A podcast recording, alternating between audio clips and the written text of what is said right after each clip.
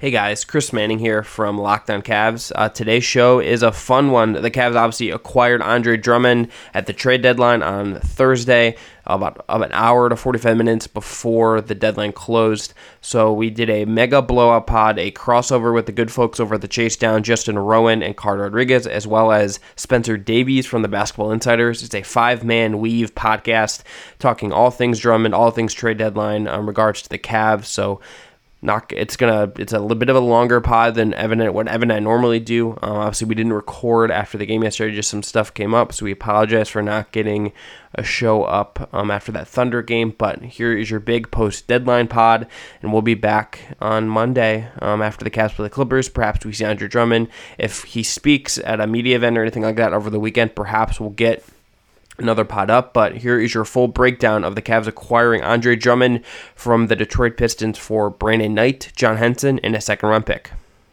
You are Locked On Cavaliers, your daily Cleveland Cavaliers podcast, part of the Locked On Podcast Network. Cleveland Cavaliers select Darius Garland from Vanderbilt University. My, my, my. It's called the Kevin Love Show.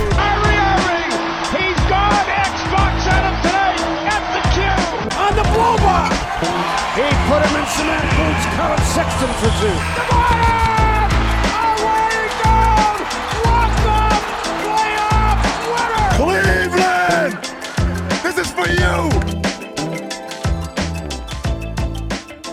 Welcome to the 2020 trade deadline extravaganza. This is a crossover podcast with the Chase Down as well as Locked On Cavs. If you're listening on the Chase Down feed, you will know that I am your host, Justin Rowan. With me today is my co host, Carter Rodriguez. Carter, how's it going, buddy? Hey, we got something to talk about. We got some stuff to talk about, and we got a great cast of folks to do it from the Locked On Cavs podcast. It is my boss, if you're the sword, Chris Manning. Chris, how you doing? I'm doing good. It is truly we actually have something to talk about, and it's frankly a miracle. I I mean, it, came right down to the the buzzer. It, it, was getting a little scary there for a second. Also, from the Locked On Cavs podcast is Evan Dammarell. Evan, how you doing, buddy? You know, it feels really good to be on the podcast of the less fortunate. So I'm really glad to grace you with my presence today. and Evan is keeping that fake beef alive. I absolutely love that. Honestly, and it might be real for him at this point. I know. I think he may have spoken it into existence. You know, the but... other day you said it was fake, and I'm like, you know what? Fuck you. It's real now. to help be a neutral party between the two podcasts from Basketball Insiders, it's Spencer Davies. Spencer, how's it going, buddy? Good man. I feel like the ugly duckling kind of. I don't really have any affiliation with either of you guys' podcasts except for being a guest sometimes. But here's the guy that we find off the street just to come in and talk about the Cavs and the deals. No, no, you're you're the kid we actually like in the messy divorce, and uh, you're you're the one that we're fighting over. Actually, it's it's more the dog. It's the dog that sometimes is a bit of a problem, but we both love you, so that, that's why we're keeping you around as the guest of our two fine podcasts. I, I will let you go first were you getting a little nervous, Spencer, when it seemed like absolutely nothing was happening with the Cavs? Yeah, yeah, I was. Uh, to tell you the truth, just uh, from texting some people, I just thought that they were a little too focused on the Tristan Thompson talks while they had all these other assets to work with. You know, you, you had a, a, ton of expiring contracts, uh, picks you could potentially move, or picks you could possibly get uh, by acquiring other players by opening up roster spots for other teams, give them instead of to send picks back and stuff like that. Um, so I think that there was like just kind of a little bit of a, a, a, tunnel vision with this Tristan Thompson situation. But as we found out, Koby Altman was working the lines and ended up getting a huge, a huge prize back for basically a couple of those expiring deals and one of those uh, draft picks. I think it's pretty funny that we all shit on, uh, and everyone in the media shits on Daryl Morey for always pestering other teams with outrageous trade proposals. but when it's time to talk turkey, he way overpays for everybody, apparently, uh, in the last couple trades. And yet Koby Altman's like, ah, fuck it. We'll try it. All they can, worst they can do is, actually, I, one could argue it's uh, negligent of Koby Altman to take the time out of like the last 30 minutes of his trade deadline to go make that offer to the Pistons. yeah, it, it's kind of like, oh, I, that's the funny thing because none of this really gets litigated in public. That, that's one thing I've noticed with Koby Altman is, with the exception of the George Hill trade, where you had Brian Windhorst on the jump saying that it's on the the five yard line or whatever the case was, uh, that he was going to Milwaukee. All of these have come out of nowhere. Uh, Chris, when when the Drummond trade actually came through, did you think there has to be more to this? Because that was my impression was okay i understand that detroit is in full teardown mode. Blake griffin is already out for the the season. Um, they probably don't want to pay andre drummond beyond this year. They, they need to start fresh. But even with all of those qualifiers did you assume that there was either a third team or something else going into this deal I assumed there was a Tristan Thompson thing that was going to correspond with this. Honestly, um, mm-hmm. I I was very sure the Kevin thing was just dead. Like there was no one that wanted to deal with him for what the Cavs want. And with Tristan, it's just like it seemed like someone was going to do it. I didn't really know who. Like I didn't. Boston obviously wasn't going to happen. Miami did other stuff. You know, the Clippers were kind of busy chasing Marcus Morris. Um, but I thought something was going to happen with Tristan. And then when the Rockets, which like hilariously, like they never really had anything, I would have done anyway. You know, it's like, do you want just a bunch of minimum contracts or no? We don't want that. I just assumed because I'm just imagining like John Beilein is like wondering right now how the hell does he find minutes and lineups that work between these four guys? And like it was already a lot of bigs. Yeah. And Carter dunked on me in our group chat for this, but it's like it's the same number of bigs, but it's like a lot harder to be like, hey, Andre Drummond, you're not gonna play as opposed to John Henson. Like it's just a different reality. Well, it won't be uh, it won't be uh, Andre Drummond getting that that sit down is my guess. Well, but yeah. who? I just wonder, like, who Kristen. is it palatable to? Yeah, but like, is how is that going to play? Like, is that going to make Kevin Bad. like throw fit? Like, there's just a lot of stuff here that I'm just like, okay, like, what what are we getting into here? That I'm really curious to see how it plays out. Yeah, I mean, it, isn't Andre Drummond the best player on this team? Like, he, I, I think he's a better player at this point of career than Kevin Love. Evan, do you agree? Yeah, I'd agree that Andre's better just in terms of if you just want to factor in age and just overall skill set and how he fits into the rest of this team. Yeah, I would say that, but I don't know. I feel like this team, like, I don't know. I kind of agree with Chris. Like, it's going to be a little weird to see what they do going forward with this, but I think Andre Drummond clearly has run of the roost when it comes to the big man rotation going forward. And I don't know. Hopefully Tristan's okay with relegating himself to a bench role and being a backup, and hopefully this just all goes smoothly for the next 30 games. Yeah, again, the joke that I the the joke that I made in our group chat as well is like, well, it's not. It's going to get a lot easier as these guys start picking up phantom hamstring injuries uh, that that knock them out for two months longer than they should. Mm-hmm. Um, you know, because you know Kevin Love is not going to get hurt. He's not going to play hurt for this team. Uh, at this point, you can't imagine Tristan Thompson would. And I think the thing that we should probably talk about is like, what should the Cavs' objective be with Andre Drummond? uh, moving forward. Well, your taste and what you think of Drummond. Like if you're if you're a fan of his, then I think you can think, okay, like this is a guy that we can retain after the summer and after the season in some way. He has a player option, which I'll be really curious to see what he decides to do with that because it's not like there's a lot of great free agency destinations for him this summer now. Mm-hmm. Um, there's not really anywhere that's gonna like be great for him. Um, if you're a big fan, if you like him, then you can talk yourself into this being nice. I personally am really. I think it. Sh- like he just will provide some some size inside that I think will make life easier for Garland and Sexton. I am encouraged by that. But if you don't like him, then you're just like it's 30 games to just see if it works and see or see if you can do something with this. Um, well, the, the nice thing is with that market drying up is that all of a sudden an opt-in actually seems fairly likely, and yes, if you look at the the total contract numbers on this team, that 28 million might make you a little squeamish. But with that said, it's like it's pretty expected that uh, Tristan Thompson won't be coming back at this point.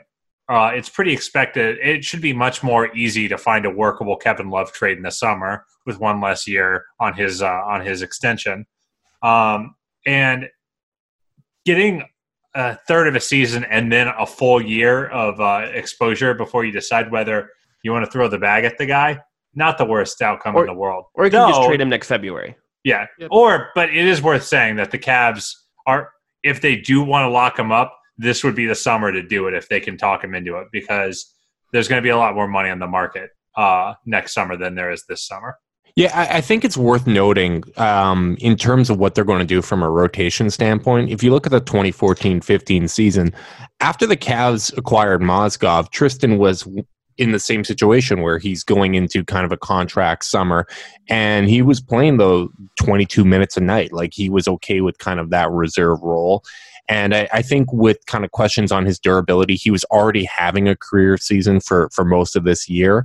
Um, I, I think him just getting to this summer healthy is going to be the best thing from a sign and trade standpoint.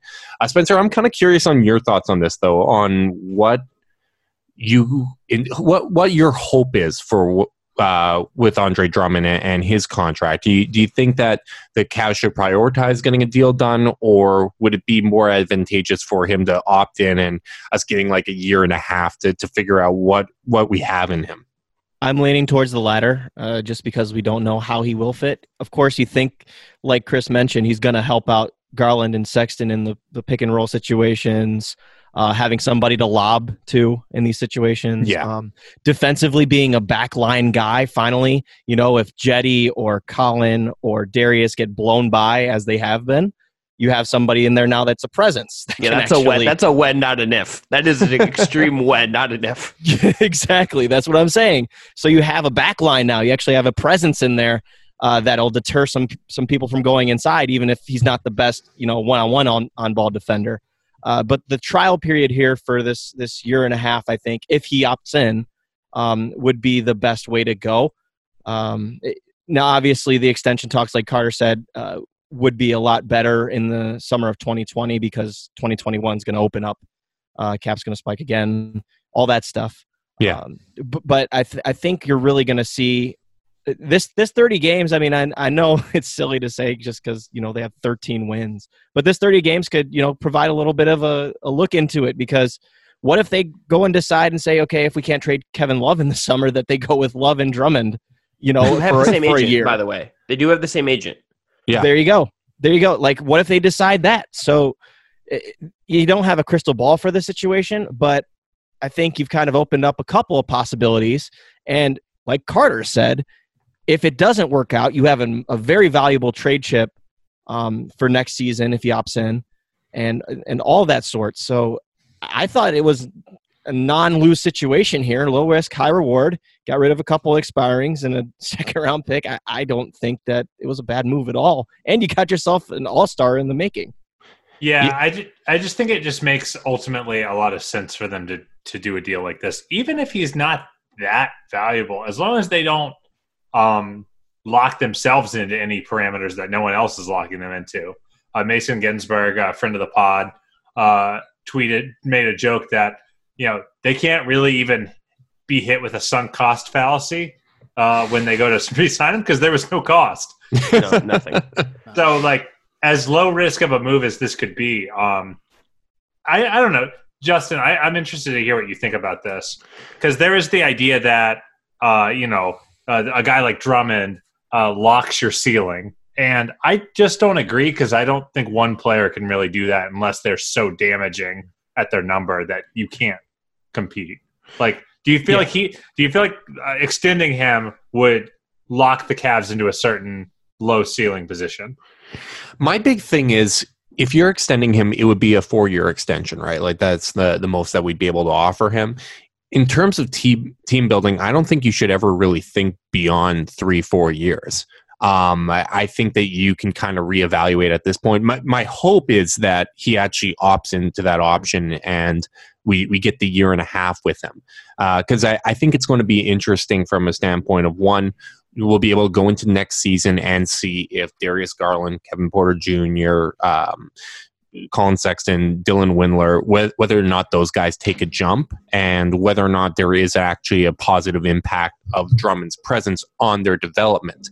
Um, the other thing that I, I think is going to be interesting is everything that we had heard kind of publicly from Kevin Love is I don't necessarily need to be on a contender. I just wanted us to be making decisions to try to win and, to try to improve and, and to make playoffs.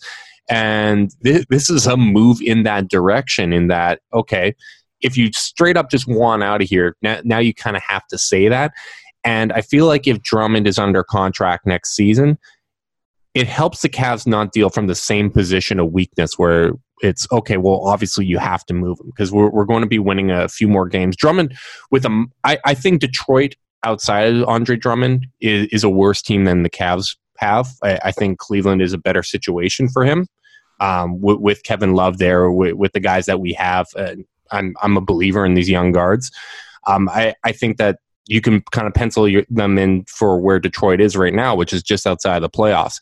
I think that's a better bargaining position if you do have to trade Kevin Love. Um, I think if it's not working out with Drummond, you don't have that player option looming, so you might even be able to get more value for him on the trade market uh, than the it cost the Cavs to get him this year. So that's what I'm hoping for. Uh, Evan, I, I noticed during my speech that you, you kind of give me a little bit of a face. What, what, are your thoughts? I see, like I had to check it to, just to make sure, but yeah, Detroit is kind of sniffing the outside, looking in for the playoffs, and maybe Cleveland can get into that position with on the addition of Andre Drummond. But at the same time, I view Andre as a bit of a player like Kevin Love, where statistically they'll be great individually, but I don't know if they're going to necessarily raise your ceiling enough to get you into the playoffs. But maybe like it's not going to affect Cleveland's status overall as a rebuild. Like maybe they can still get a solid lottery pick out of it and hopefully you get Andre to opt in to that player option so you get a little bit more of a better sample size of what you have with them before you start going towards an extension. But the way I view it is Cleveland got a steal in this draft. Like they got a possible all star center, and that if he wants to stay here long term, you sent two expirings in a second round pick in 2023. Why the hell not take a gamble on it and see what you get? But I don't think it's going to affect things long term, and I think it's going to actually help with the growth and development of Sexton and Garland, especially like in the pick and roll and just as a lob threat and everything. So I think that's fine, but maybe Cleveland just jumps back a little bit in these lottery odds and that helps them overall. But I don't know necessarily if they're going to be like knocking on the playoff door with this trade. Yeah.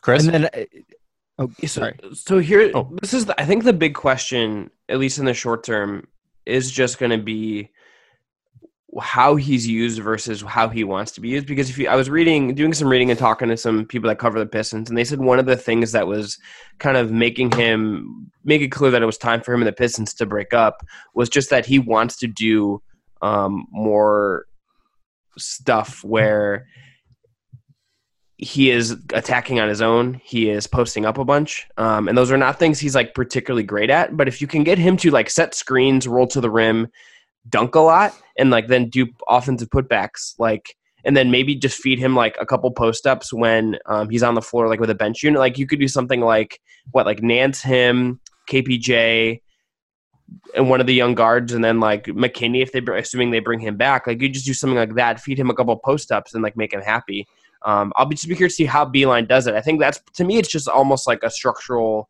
roster challenge more so than the cap. Like the cap's gonna will be fine. Like they can just move on from him if they really really need to. They shouldn't rush into an extension. But like I, I mean, they, actually, they, had no problem working in 18 foot post ups for Tristan Thompson. So yeah, who, uh, like by, who was like uh, uh, Tristan was like one of the very worst post up players in the league. right. I, am I'm, I'm okay with giving those to Andre Drummond in comparison yeah, 100%, 100%. To, to, Tristan. Uh, Spencer, you you were you had something to say before Chris so rudely disrespected yeah. your dibs. Yeah, yeah. I just want to note that uh, total disrespect of a hand raised dibs by Spencer. I raised my hand so I'm gonna take the shade here from Carter Rodriguez. Just you didn't raise it first. That's for damn sure. Spencer, go ahead, cook. it's all right. Chris, I'll get you back for that later. But That's fair. no, the the Tristan Thompson post up thing is what I was going to talk about. You can eliminate those and kind of insert the Drummond side of things. You're a lot happier with that. First of all, second of all, you're a lot more happy with Drummond putting the ball on the floor than Tristan Thompson because Drummond's his ball handling and his passing skills have dramatically improved uh, over the last couple of years. And I think that having a, a big like that that can pass and having a two man game with him and Kevin Love can also kind of continue what the Cavs were kind of doing uh, early on in the season and uh, just working the, the offense through the middle a little bit. And uh, Drummond loves that, like, uh, what is it, that five, six foot shot, that little pop shot, too. It's not always just a normal hook shot. Yeah. Um, that, that he likes to go and use in the middle and get, get the ball over the top. So yeah. I, I think he's got a lot of skill. Yeah, I think that you're right in saying that he will be much more effective operating out of that short role um, and and hitting shooters in the corners where God love him, but Tristan is kind of the king of, of tunnel vision once yeah. he decides he's going to shoot. And uh, and yeah, and I so on the offensive end, I do think it makes a decent amount of sense. And defensively, if nothing else, they should be a pretty elite defensive rebounding team, right? Yeah, yeah, absolutely. Like until you draft a franchise player, it's not the worst idea to load up on guys that can get rebounds and collect misses. Like my my big thing, what I would like to see with the Cavs, I because it's Cleveland, because you're you're not going to be a real destination for a lot of free agents. You're not a glamour market. I'm okay with paying a, a, bit of a premium for Andre Drummond, 26 years old, fits well with these guards. Like what we were theoretically talking about when we would discuss a Tristan Thompson extension in the past is okay, he's someone that can set screens and make things a little bit easier. Drummond does that at just such a higher level. Um, I, I would like to see them try to keep Drummond, and I would like the the real kind of win loss and whether or not they're in the playoffs to be dependent on the development of the young guys. Don't load up too much on kind of um, free agent wings and stuff like that. Invest in whoever you, you draft this year. Hope hopefully um, they they draft a, a wing or a, a, guard rather than doubling down and getting Wiseman to develop behind Drummond. Um, but the growth of the guards will determine whether or not this team is actually in the playoff picture. And if those guys don't take enough of a leap and you're once again in the lottery with the flat odds, you can afford to be in kind of that seventh position instead of gunning for uh, third or fourth pick. It's going to make it easier um, for fans to, to show up to the arena and enjoy games. It's going to make it easier for us to talk about it. And it doesn't really hurt your lottery odds too much. It helps build towards something and develop a culture. So you're saying you don't want to like spend your middle of exception next summer on Kent Bazemore to be the new Earl, Cl- Earl Clark? Is that what you're telling me, Justin? yeah. Well, see that I, I actually is, made that point on Twitter. Move. Is with how bad this free agent class is, Drummond not being in is ideal because it stops the Cavs from investing in, like, I think it would be more harmful to invest like 10 15 million dollars a year into two three really mediocre role players uh, instead of giving, let's say, on the high end, 25 million to Drummond a season. Like, I, I would absolutely do that because I, I, think even though you can debate whether or not he's kind of a, cornerstone uh, player and whether or not his numbers are empty, he's productive. Like, he's really, really productive. You're talking about a guy that's averaging 18, 19 points, 16 rebounds, three assists, two steals, two blocks. Like, that, that has some value. That is a, a big floor raiser for any team. Evan, I was kind of curious based on Justin's comment there. Um, what what salary number? Uh, well, like what what are your splits on salary numbers between what makes you happy, what makes you shrug, and what makes you squeamish? What makes me happy is like 20, 25 million. And then anything above that makes me squeamish at that point, just because Drummond's skill set is a little bit limited, especially because you want to consider things here. A traditional center like him isn't conventional in today's NBA and that's where it makes me concerned. And also, if we're talking about players making the jump next year, I really hope Dylan Windler isn't one of those guys because you know got a bit of a bum leg right now. So, so you want to stay him to stay a little more low to the well, ground? Yeah, yeah, yeah, yeah. If he has like the vertical of Zach Randolph next season, it'll help me catch my breath a little bit. It won't be like watching Joel Embiid tumble into the stands. But, Just make him watch Andre Miller tape, old Andre Miller tape, and back when he was in Cleveland, and be like, "See, that's how he stayed in the league forever." There you go. But to answer Carter's question, I think like 20, 25 million, maybe if you bump it up to 27, like I can pallet that. But then you start going above that, I start getting a little bit of the sweats and thinking, and this might be a little bit too much money to lock up to a guy that may not be sustainable down the line. And all things considering, maybe there's a better player available in the draft or whatever if you're looking at Cleveland's rebuild long term, because it could take more than two years at this point. Granted, Drummond does accelerate the process a little bit. I know I just said he's not going to make a difference, but if you surround him with good enough players, like that's when he'll start making a legitimate difference for a playoff run. But for now, like Cleveland's just kind of at a weird spot, at least with their guards and most of their wing depth, that he's not going to make a difference for now. But yeah, no, you have to like just kind of wait.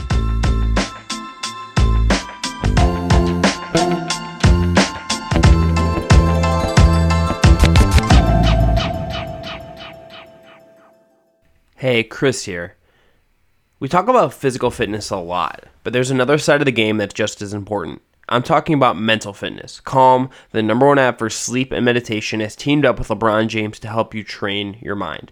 LeBron and Calm know that your mind is just like any other muscle in your body, and Calm can help you you train your brain so you sleep better, have less stress, and perform at your absolute best.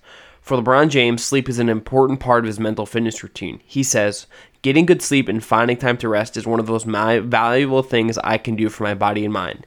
And if you head to calm.com backslash locked NBA, you'll get for, a 40% off coupon off a Calm premium subscription. With Calm, you have access to nature scenes LeBron loves, like Rain or Leaves, and so much more, like sleep stories and meditations. For a limited time, our listeners can join LeBron in using Calm with a 40% discount to an annual membership at calm.com backslash locked NBA. Unlock content to help you focus, ease stress, and sleep better. Get started at calm.com backslash locked NBA. That's calm.com backslash locked NBA all your options going forward when you start to look at an actual extension with him. Does yeah, I think. I think. oh, go ahead. I think four years ninety is is the number yeah. that makes sense to me. Yeah. Um. Yeah. You yep. know, uh, I'd if, I'd be thrilled with that if they could live in that range, and you know, maybe of.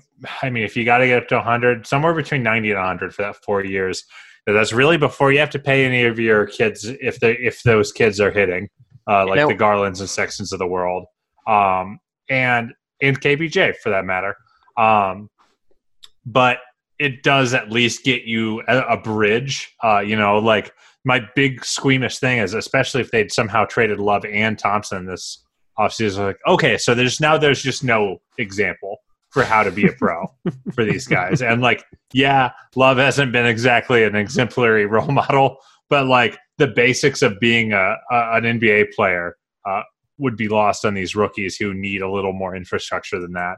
And you know, if Drummond helps you do that, uh, then all the better. I think on structure, you could always kind of negotiate that too. You could front load it. You could have some, you know, different numbers there in the middle than on, that are on the ends. You can add options to it, whether it's a player or a team option. You know, I think it all goes into to the negotiations between Koby Altman and the front office uh, with Drummond if that's the route that they do decide to go. Um, but but I think I saw a tweet earlier that uh, Bobby Marks said that Drummond would be looking 29 to 30 uh, per year. I think I saw. So, well, he can be looking for that, but when he sees the market not offering anything close, uh, yeah. ideally you can yeah, get him close to that 24, 25. That is yeah. True. I, I, I'd be comfortable with 25. The thing that I'm curious about, I think the presence of Andre Drummond is going to make it easier for Kevin Love to at least fake being happy because I, I, think that's part of the thing is the Cavs have been kind of dealing from a position of weakness where Love is just openly not able to kind of hide his disgust with how things are going, and Drummond. I mean, all things considered, that's pretty much like a perfect pairing next to Kevin Love. Um, like those two work well. They're they're both good passing bigs. Uh, Kevin Love's able to space the floor. Um, they're both prolific rebounders. Um, they they complement each other really well because Drummond's basically just a much much better version of Tristan Thompson, who's worked well with him in the past. I think that it really helps Kevin Love at least. Hey, I I can live while I'm still here, and we can continue to pursue deals. But does anyone think that there's an actual chance that Love kind of buys into this, uh, especially if he has some belief in, the the young guards like Darius Garland. The thing I wonder about this um, is if we get to the summer and we still know that teams are like the summer's not going to change unless Giannis and Evans to steal this from Evan, if like Giannis agrees to an extension over the summer, like this could open up the market for love in a way that just isn't there right now because all these teams are like, hoarding cap space for that summer. Yeah, you're already on Plan B. All all those teams yeah, immediately yeah. go to Plan B. Right. So then you Kevin Love maybe becomes more attractive to someone like Miami or whomever. Um, I but I do wonder if there's a chance where it's like if the Cavs are, I think largely correctly, not going to like give up stuff to get rid of Kevin Love. Mm-hmm. Then maybe like we just go into next season and it's still like a little awkward, but it's like he's still here. Um, and you just kind of like I I'm I mean I'm hoping the rest of the year Kevin's like a little more of an adult than he's been at times. Like I think that's that's like the baseline is like if you just get to that, these last 30 games are probably much more tolerable than the first 50. And he's been he's been kind of more of an adult too in, in the last couple of weeks. Ever And since someone leaked that he told Koby Altman he's really rich, so he should just get fined. Ever since Yes. that came out, like he's really, he's really like you know Kendall. He's like really like whatever member of the Roy family he just is at that moment. He's like really just like kind of like gone into neutral and like acted like a normal human for a little bit. Yes, and, and w- when they got smacked up by the Knicks the first time on Martin Luther King Day, I thought that he was going to throw a tantrum, but like the entire locker room was completely, completely fine. Like I, I and, and that was kind of a, s- a sign to me. It's like, okay, Kevin's kind of come into a, a line of acceptance here, and now he's, he's going to try up. to. he's, he's it's like he he came Just to what an you wanna acceptance here, and you know what? Just gonna put up with it, and I'm gonna be a professional about it, and and he has been, and he, and the encore production has shown that too, and he's like publicly acknowledging the, the growth of what Collin's done lately, and you know like constantly you know backing his team. So I mean, at least in the public eye, he's starting to kind of you know repair that image, so to speak. I, I think the watchability of this team is going to go up and it's it's going to make things a whole lot easier. Um, I mean, remember early in the season where we didn't have a backup center and things were just kind of dropping off immediately when they went to that bench unit and what a difference John Henson made when, when he would come in. I think it's going to be a similar thing where the starting lineups improve because you have Andre Drummond in there. Uh, I think that makes them more potent offensively. I think um, they, they haven't really been able to run a ton of pick and roll because it's not like Tristan is a huge threat to, to finish in a pick and roll.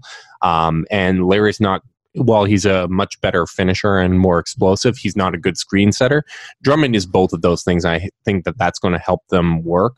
But even having Tristan with the second unit, um, I, I think those lineups could be a lot of fun. We, we've seen success. Uh, Darius Garland and Kevin Porter Jr. have had good chemistry there. Uh, Alfonso McKinnie, assuming he's back, um, Larry Nance working in there. I, I can see the, the team makes a little bit more sense from a roster construction standpoint, and I, I do think that it is going to make things a, a whole lot easier for them. Definitely deeper, definitely deeper, and I like. I just like the thought of you know KPJ and Garland playing with Thompson. They already know how to, okay, but then you can kind of mix those lineups together too, and how they play with Drummond, and like it's the the depth thing is huge. You know that you have somebody that's going to be able to come off the bench and provide consistent minutes uh, over time, and you know that Beilein likes Thompson, so he's going to give him the, the the ample amount of time that he's allowed to give them. Obviously, Nance and Thompson's minutes probably take a little bit of a hit.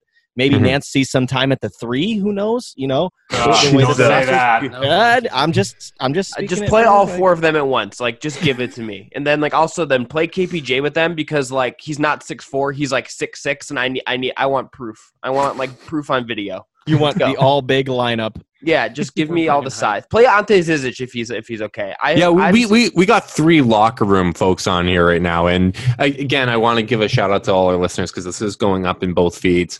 Um, make sure if you listen regularly to Chase Down, make sure you're subscribing to Locked On Cavs and doing the same support and all that good stuff. If you're listening to Locked On Cavs, the two annoying voices you've been listening to, Carter and myself, we we do this thing twice a week and uh, we, we have a lot of fun so if you don't want as much of kind of a diluted version of a podcast which you get with this whole daily locked on thing you, you can check us out as well wow, that was a You know, lot. at first, I thought when you Yikes. said annoying When it- voices. I thought you were going to call me out. And I'm like, you Rome know, is burning on this podcast. Good. rome that seems- continues to burn yeah, that seems a little melodramatic. Um, yeah, I but to dial it back to actual discussions, I do think one other thing about Thompson that if he's a good soldier, which there's a very good chance he's not. I mean, he's, he can't be thrilled. This hurts his potential earning uh, ability uh, in the future. Does Uh, it? I think so. He's going to be playing less minutes, less stats. Uh, I- guys care about that. his clients paid, though. I, I, I feel like when you that, have you know it. When you have 55 games of tape already of kind of a season or like a career best, I, I think teams are actually going to value, hey, he's not worked into the ground, especially when he has had some injury I- history. I Hey, understand this the is a test for logic, D-line. of, guys. Guys, I understand the logic of this, but Mm-hmm. how many players have said, "I I'm pissed, I'm not getting enough minutes Yeah, because sure. I'm a free agent"? Like it's it's it's a thing. But, But- if but- he, if he does dial back those minutes and is a good soldier, I do think we've always seen a bit of diminishing returns with Tristan. Yeah. Like the the more he's in that 30 to 37 minute range, uh, it does feel like playing that center position has worn him down in the past a little bit. If he's down to 22 to 25 minutes a game, maybe he can make a little bit more out of that time he's spending and uh, and really become that impactful defender that we know he can be. Because uh, really, that hasn't come to bear on this Cavs team, though. I certainly wouldn't blame their defensive struggles on Tristan. Not to mention, it's not only it appears that they kind of screwed over Tristan in the situation, but if you look at it from the perspective of going towards the summer and having the ability to sign and trade him to somebody else, and ha- and those those teams, whoever's interested and wherever they would deal him, would have his bird rights and be able to sign him to a long term deal, then maybe that's something that he'd be accepting of. You know, I, I know it looks bad right now, but if you look at it from that perspective, you don't know what he's going to get on the open market. So if you trade him somewhere else and they want to pay him, and chances are that the team that trades for Tristan Thompson is going to want to pay him, that then you can just kind of make a contract deal out of that. I might be completely wrong on this one, um, but I do think that if Tristan really wanted a buyout, the the Cavs would do it, especially with Rich Paul being the representation for Darius Garland. I think the priority at this point is a sign and trade, and that this was a decision made by Tristan Thompson. I mean, going back to a week or two ago, it, Tristan was kind of pushing for an extension. He does really like these guys. He he likes the young players. He he doesn't mind being in Cleveland. Um, it just the things kind of fell apart because they gauged what he wanted in an extension. They didn't feel like it was worthwhile, and they were going to do their best to, to try to get something of value because they're they're going to let him walk. Uh, keeping his bird rights is important to him. Um, I, I, think another two months here in Cleveland isn't going to be the end of the world. Um, I, he spent half the season last year in a suit, um, so if he's playing 20 minutes a night uh, on the Cavs, I, I don't think he minds it in exchange for being able to keep his birds right bird rights. I, I think this is 100% a decision that Rich and Tristan are comfortable with. Otherwise, I think they'd be pushing for a buyout because Rich Paul clients typically their intentions get made public. Yeah. Yes. No doubt. No doubt. And don't forget, guys, he's still got a sore quad, so you don't know how long they're going to draw him out. Just saying. Oh, I, I forget who tweeted out, but um, when Tristan was pulled for the sore quad, apparently he went through full warm ups and then yep. sprinted to the locker room. but you got to test that leg, bro. You got to yeah. test it out. Yeah. You don't know how how, how, did, how could he know that he wasn't good to go? Um, yeah, it, it is just really interesting. I mean, I think I still would have rather them move Thompson just to save Be, uh, Beilein uh, one of his many headaches that he has. Yeah. Um, but ultimately, like it is going to be nice to at least finish out the year with them, uh, and hopefully he's a good soldier the rest of the way, so we can actually have a find some spots for a little bit of fun uh, on this team. Yeah, I, I think that that Carter that you bring in a Beilein's a good point because I think um, how he I, I, mentioned this a little bit before, but how he handles this and how he just navigates this and like how this goes is gonna be really interesting. Um, Spencer and Evan, I mean, you guys, I, I every time I've seen him in person since the beginning of the year, it just seems like he's just a little more annoyed. And and you had the quotes the other night where he just came across like so exasperated, like he was just like over it. Yeah, and like this he is, yeah, and like this is something like bringing in a new player mid-season who's like gonna demand touches and demand certain things and is going to be a new personality is just not something he ever you ever really deal with in college. Like the NCAA is a piece of crap and like that therefore mm-hmm. like you can't have player movement. So like how does he handle this and like what is what does that sort of what does the locker room sort of look like? Um I, I just think that's just one of the things here that like is sort of unknowable right now. I don't really have any good way to gauge that.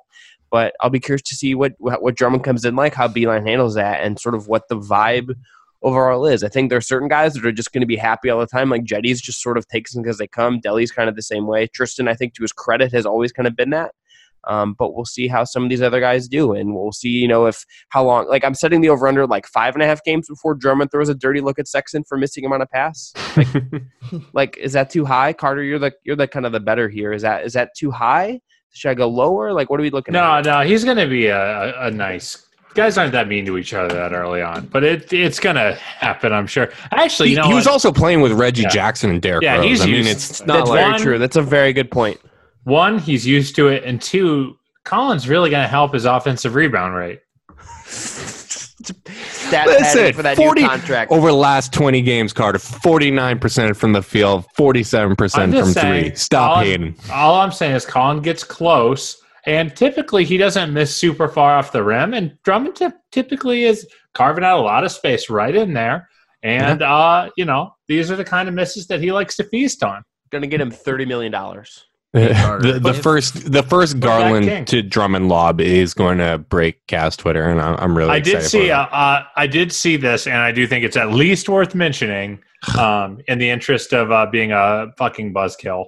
Um, Thanks for taking that from me, by the way. I appreciate you taking that one on instead of me being being the nerd buzzkill here. he apparently he's only finished 14 lobs this year. Yeah, Mike Zavagno, really just the ultimate buzzkill. Yeah, yeah. Z- Z- Max Mike Zavagno definitely there to uh, to to kill our buzz, but I will say it wasn't getting didn't have the best lob partner, So maybe he'll get a he'll play a bit more above the rim. You uh, know, it, it's going to be drop off passes for dunks, but that that's how Drummond stays healthy. He doesn't miss games. He's basically at 78 or 81 games for basically his whole career.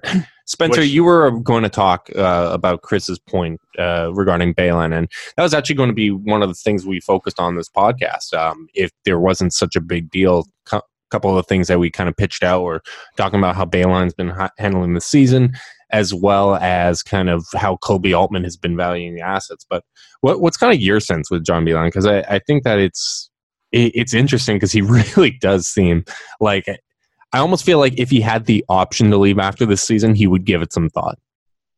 Well, you know, he seemed a lot more upbeat after the last couple.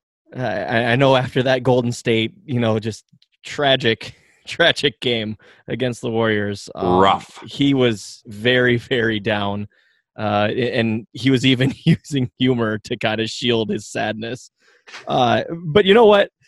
I- think, uh, first off, in regards to the trades and how to implement them into the rotations, I think having guys like JB Bickerstaff and Antonio Lang help him in that regard because they've been around situations like this and they've been in the NBA. Um, and to to the other point, I think that he's incorporate he incorporated Exum into the rotation right away. I know it's not as big of a name or as big of a you know position as where Andre's going to be playing, who should be starting, but at the same time, you know, kind of just throwing him out there in the fire and seeing what they got right away. Mhm. I, I think that's what's going to be the first thing he does. Um, but in a in the sense of an entire season, I, I kind of don't know how to gauge it because this is what I, I I say this to everybody, and I think I've said this on both of your podcasts multiple times. But this is year one B of the rebuild. Uh, it, it's not year two. Hey, don't Uh, use that word, Spencer. It's a renaissance. okay, It's not a rebuild. renaissance. It's a It- renaissance. It's a Spencer. renaissance. And Spencer, honestly, you just made me so happy because I, I, I got a lot of shit for my creative accounting and calling this year one of the rebuild. I'm, I'm with you. I'm, I'm glad that you're on my side. I Well- think it's really nice if you want to say it. Well, thing is, you, you got you got some new pieces in the front office. You got a brand new coaching staff. Okay, that's their first time together. This is not the roster that they're going to move forward with. I mean, you got to think they got to have multiple wings in the future on their radar. Uh, now you obviously brought in a piece like Drummond. That's probably going to be a part of the roster in the next year and a half. Uh, but you know the the sense of the the core with KPJ, Garland and and Sexton, those are probably your core guys, along with Junior, of course. Um, those are your core guys. Those are the ones you want to see the development out of. That's why it's kind of hard to to look at this season in a in in a way that you have to see results first. You you kind of want to see the development and the growth more than you want to see the the wins. I mean, you want to see them get better in those situations, like end of game situations has to improve. I understand that, but then you also have to look at the the Well, things coach have isn't up used to to staying up till ten thirty. okay, throw in your joke, Mister Maudlin. But seriously, like it, it- it's a 19 year old mm. that's that's coming off of a knee surgery who played four games last season. I know people are tired of hearing about it, but it's the God's honest truth. Collin Sexton, He's a second year guard who's 21 years old, who has signed showed significant signs of improvement since the Jordan Clarkson trade. Yeah. Jetty's even played pretty well as of late, and he's starting to adapt pretty decently uh, to be a bench piece. I, I mean, I don't know what else. Jetty's been real solid. I, I got to give him a lot of credit. One one thing that's going to kind of send me is I, I think a fair criticism of Beilein is that there's been a little too much kind of high handoffs and, and that kind of action around the three point line, especially when it involves Tristan Thompson, and that kind of feels like. I hate using this, but it does feel like a little collegey where we are getting some threes up, but a lot of our movement isn't creating kind of the typical looks that you see in the NBA where it's kind of pick and roll, make reads on, on the kickouts. If they're not doing more pick and roll and if they're not trying to get Darius Garland more comfortable in those situations and teaching Collin Sexton how to make reads in the pick and roll, um, that would feel like a misuse of Drummond, and, and that would actually be pretty damning, in my opinion, of of Beilein. If you can't do that, it, it really is uh, kind of a red flag when it comes to whether or not he can be a successful NBA coach. And it's the lack of adjustments too that I think a lot of people are kind of Correct. you know taken aback by, which you can He's completely not say used that. to staying up past ten thirty. Okay, Carter, we get it. We get it. Listen, Wow. he, he he survived a very exciting trade deadline, so that's a good sign. No Don't forget, has- guys, too. They they did not get any three point shooters out of this trade deadline. They actually lost one of them, and that was Brandon Knight, who they played literally, I think, maybe. yeah, that's 10 that's a friendly that's a friendly descriptor of what Brandon Knight was. He was he was a body. Um, He was a willing They- three point shooter. yes, There was. they really missed Dylan Windler on this roster. Like it, it's been said a bunch, but they like could just use a dude who just can shoot and spot up and and just hang out and and be the just a spacer. Because like no one really respects KPJ as a shooter yet. Like some teams don't really respect Sexton in that regard. Like just having a guy that you know is just going to bomb threes would be like just a really nice thing to have. I wonder if like that if I don't know if there's like anyone in, even on the scrap pile. I mean, good good friend Dion Waiters is apparently going to be free soon, but if Jesus. you want someone, bring them, bring them home. Let's go.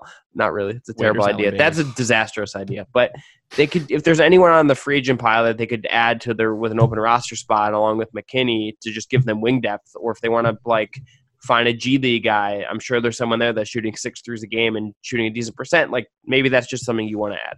You got Well, JP I've been- down there, and you, you got Malik Yeah. Newman down there. Yeah. Uh, what I actually wanted to say was, despite the fact that um, I, my last two contributions to the pod have been making the exact same joke, um, I do think We're gonna make it the third time cool. no, no, no, no, no. I think there's actually a way for the Cavs to both add a little bit of shooting back to the rotation and help Oh old Johnny B. Oh boy. Trey Burke got cut today. Mm, It could be They worse. they need they have 12 non 10 day contract guys on their roster right now. well, um, let me uh, and- and- real quick. Um, I'm almost 95% certain Alfonso McKinnie's getting signed for the rest of the year. Well, that's Yeah. fine. I was about to That's say it's probably Alf.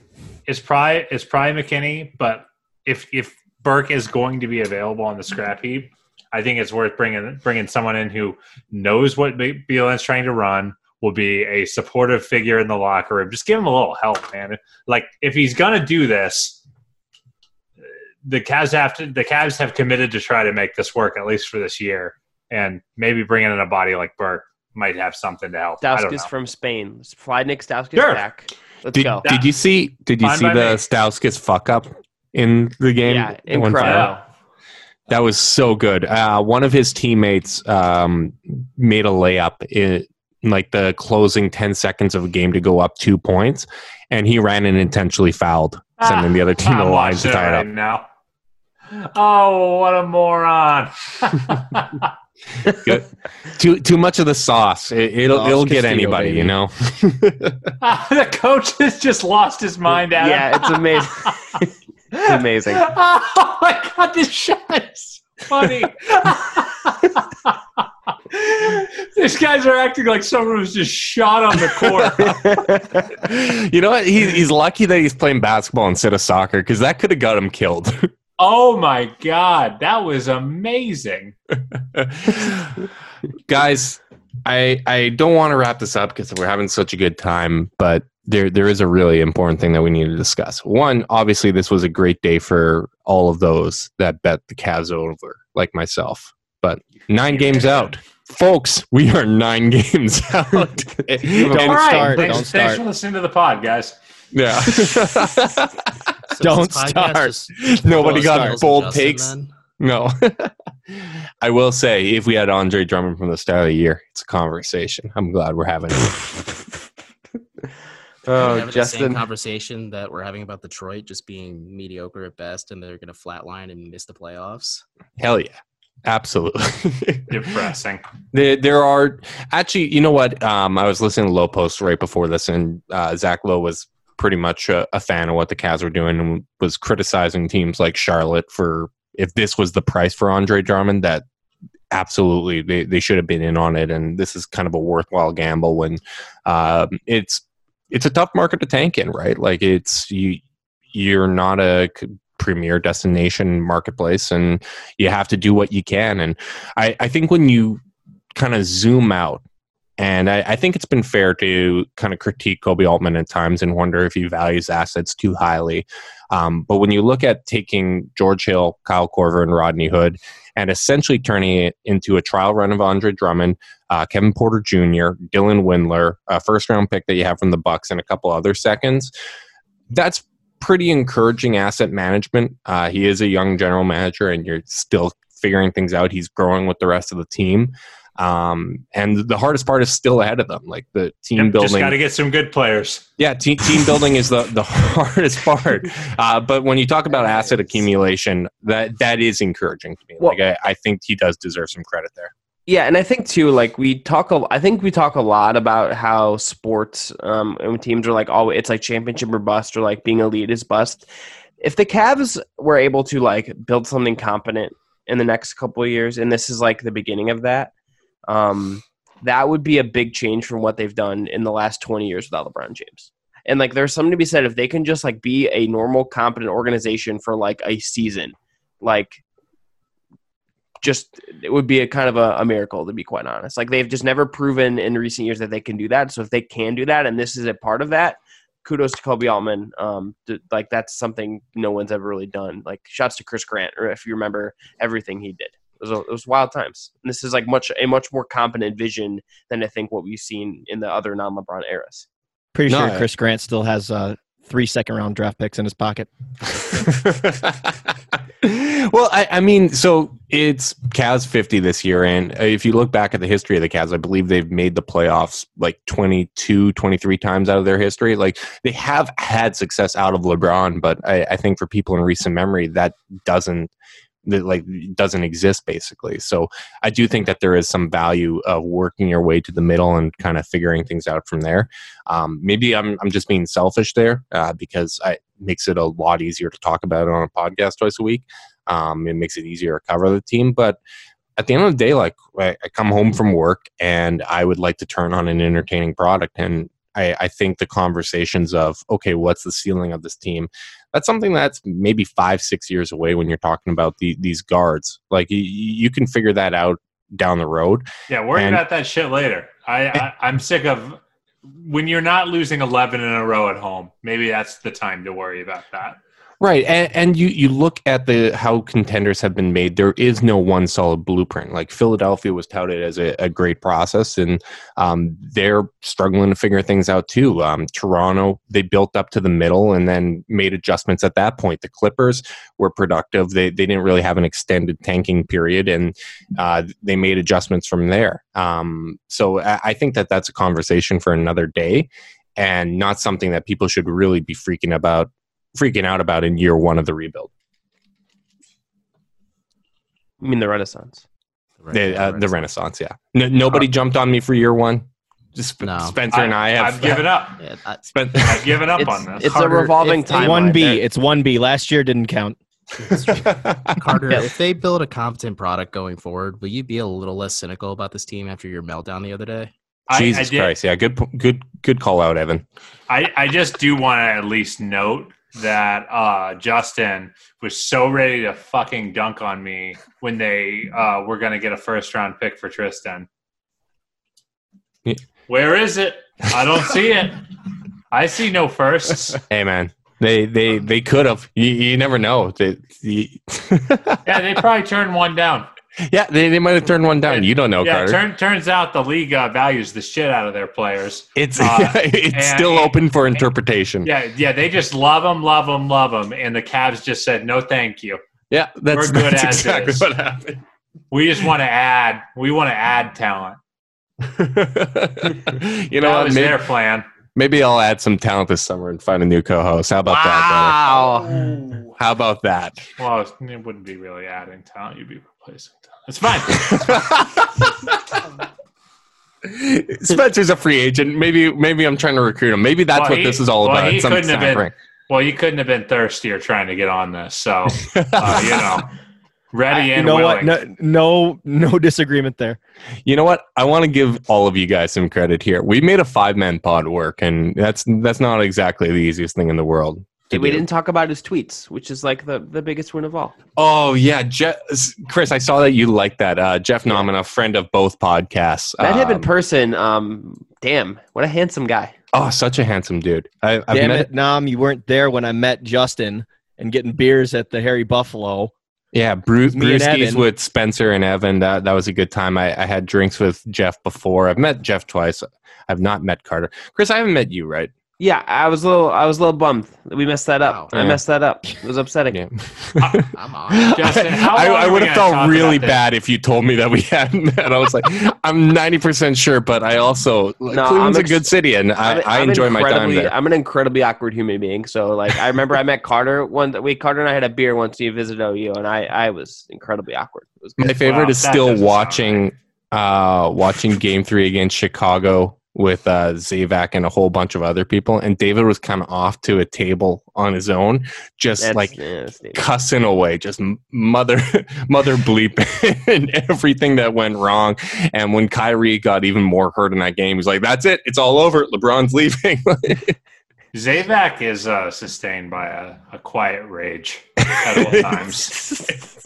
it's never He's really just that like quiet. pretty close to When it- furious. when- when at his all burner times. Isn't it? Especially when his burner starts showing up more in my timeline. Then that's that's when that's when I know. I know he's. I know he's feeling. No, uh, parenthood hasn't changed uh, my uh, my mood swings at all, and I resent the implication that it has. yeah, I'm not- I had to get it in there. I'm Popeye. I am who I am. I think you got uh, accused of that in our Discord. I've been that, that accused of it a lot. I'm like, listen, I was just as grumpy prior, and I don't think that uh, it's fair to put this on uh, my daughter. uh, I don't know. I, I'm. mm, You know what? Actually, I probably it is more fun to blame you. It's a little easier to riff off of that than it is with your daughter. So, um. I'll I'll continue to do so. Folks, I want to thank all of the listeners, uh, whether you're listening on the Chase Down feed or Locked On Cavs. I would encourage you to subscribe to both feeds. Um, the best way that you could support these podcasts or any podcast, really, it's the same thing leave a rating, leave a review, subscribe, unsubscribe, resubscribe, and help cook those books. Uh, for the Chase Down side, if you want to support us, you can also subscribe to the Chase Down Premium, just 99 cents for your first month, five bucks a month after that. Google it, you'll find it. Um, Chris, do you, do you have anything else to plug? Yeah, just check out everything we're doing at Fear the Sword. Um, we're gonna be do- we're going to be doing some fun uh, post deadline stuff. Um, and David and Justin and I will be definitely getting some takes up, or at least David will. Evan, Imagine writing. Couldn't be me. Evan, you raised your hand, so I'll throw it to you. What's up?